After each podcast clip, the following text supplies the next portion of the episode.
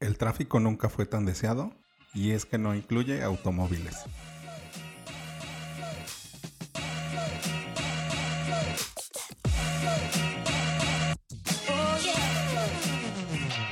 Hola, ¿qué tal? Bienvenidos a Ventaja Podcast, el podcast en donde hablamos de principios, estrategias y tácticas para los negocios tradicionales, online y startups. Hoy vamos a hablar de Grow Hacking en la fase de adquisición, la parte 1. Si tienes alguna duda o comentario, entra a ventaja.com.mx diagonal contacto y házmelo llegar por medio del formulario.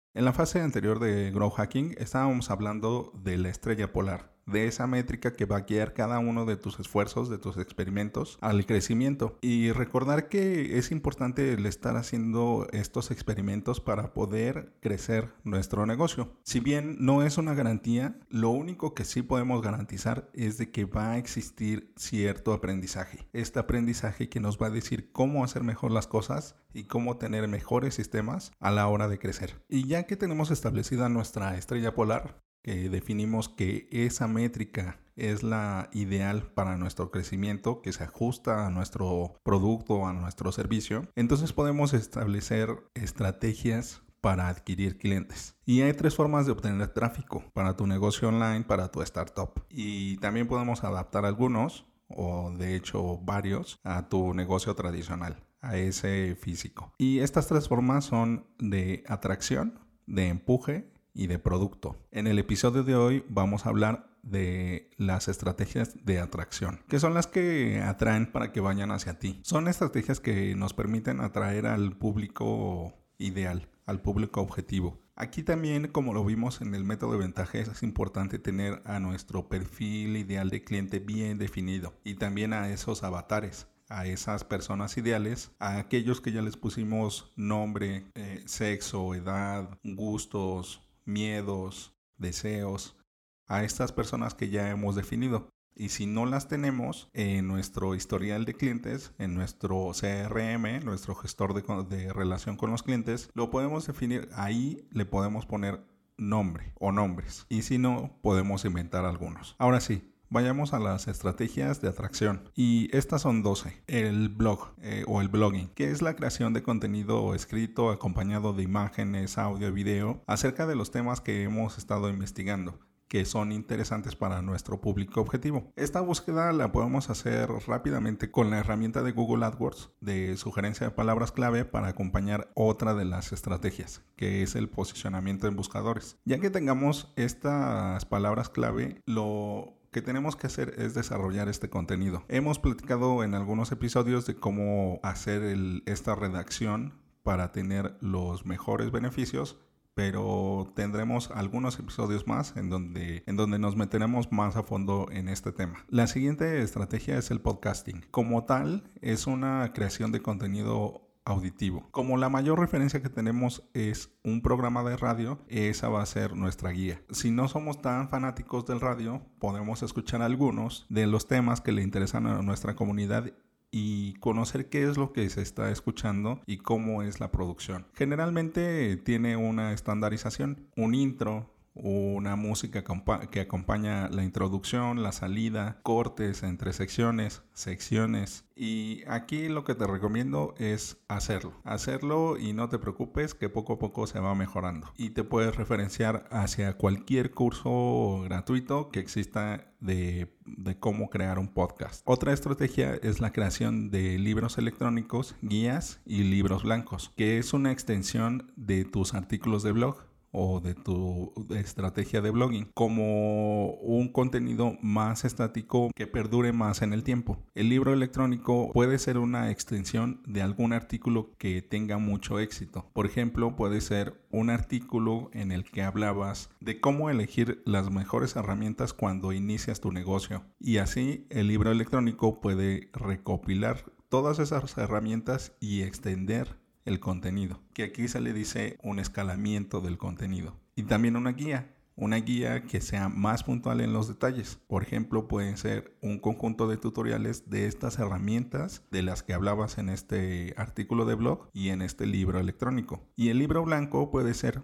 un caso de estudio con alguno de tus clientes o alguno de tus asociados, aliados, que sea relevante para el público al cual estás dirigiéndote. En este caso de estudio es más específico a una empresa, a un negocio o a un asunto puntual. Una estrategia más es la infografía. La infografía tiene mucho éxito porque somos por esencia visuales. Así que si acompañamos los datos de una forma visual o de una visualización, podemos tener mayor impacto ya que la información se consume más rápidamente. Otra estrategia es, el de, es la de seminarios web. En los seminarios web es una virtualización de las presentaciones de conferencias, que también es una estrategia que puedes usar para la atracción de clientes. En el seminario web lo que hacemos es una presentación online de nuestro tema o de algún tema que hayas tenido referencia que es exitoso en tu comunidad. Varias veces me voy a referenciar a los artículos de blog porque es una forma muy útil de validar lo que le está gustando consumir a tus prospectos y a tus clientes. Así que el seminario web puede ser un escalamiento más en donde la presentación tenga una guía con más detalle acerca de ese tema. Y la presentación en una conferencia es la forma no virtual de hacer estos seminarios web, que son las que ya conocemos. Nosotros hemos acudido a alguna conferencia, presentación, taller, en algún foro, en algún auditorio. Y ahora sí, el posicionamiento de buscadores, que le dedicaremos un ciclo completo a este tema. También puedes establecer una estrategia de redes sociales, en donde generes contenido exclusivo para estos canales. También puedes crear concursos concursos que atraigan al público objetivo. Procura en este caso que no son concursos generales o genéricos. Si tu nicho de mercado es acerca de artículos de papelería o algo relacionado, pues no regales una bicicleta o no regales una computadora o no regales algo que sea generalista o mainstream. Enfoca el premio del concurso al público que quieres conseguir. También otra forma de adquirir clientes es el uso de Marketplace, en donde puedes establecer ofertas exclusivas para ellos de tus productos o servicios, que también puede ser Marketplace específicos de tu sector o generales como eBay, Mercado Libre. Y acompañado de esto, puedes también generar una estrategia en sitios de ofertas, por ejemplo, Groupon, Cuponati, Privalia, Sumo y muchos otros. Y lo que vas a hacer es presentar una oferta exclusiva para estos sitios. Aquí ten mucho cuidado en la oferta porque aquí lo que te piden estos sitios es reducir al máximo tus precios. Así que ten cuidado con el precio de tu adquisición de clientes. Y por último, la estrategia de alianzas de audiencias de otras personas. Y este es un complemento de algunas estrategias anteriores. Por ejemplo, el blogging, el podcasting, la infografía, los seminarios web, las redes sociales, los concursos, todo esto lo puedes hacer apalancándote con otras audiencias, con otros dueños de negocios que ya cuenten con una audiencia más construida, más elaborada, o al revés, que vayan empezando y tú puedas apalancarte de ellos porque están consiguiendo una audiencia que es muy atractiva para ti. Estas 12 estrategias, si bien no son la regla, no es esencial que lleves todas y cada una de ellas, es importante que consideres algunas, que las pruebes y que decidas cuál es la mejor para ti. Y como por esencia el grow hacking lo estamos definiendo como la sucesión o la sistematización de experimentos, aquí la recomendación es que experimentes con cada una de estas estrategias y te quedes con las que te dan mejores resultados para después ir abarcando nuevas estrategias y poder optimizarlas.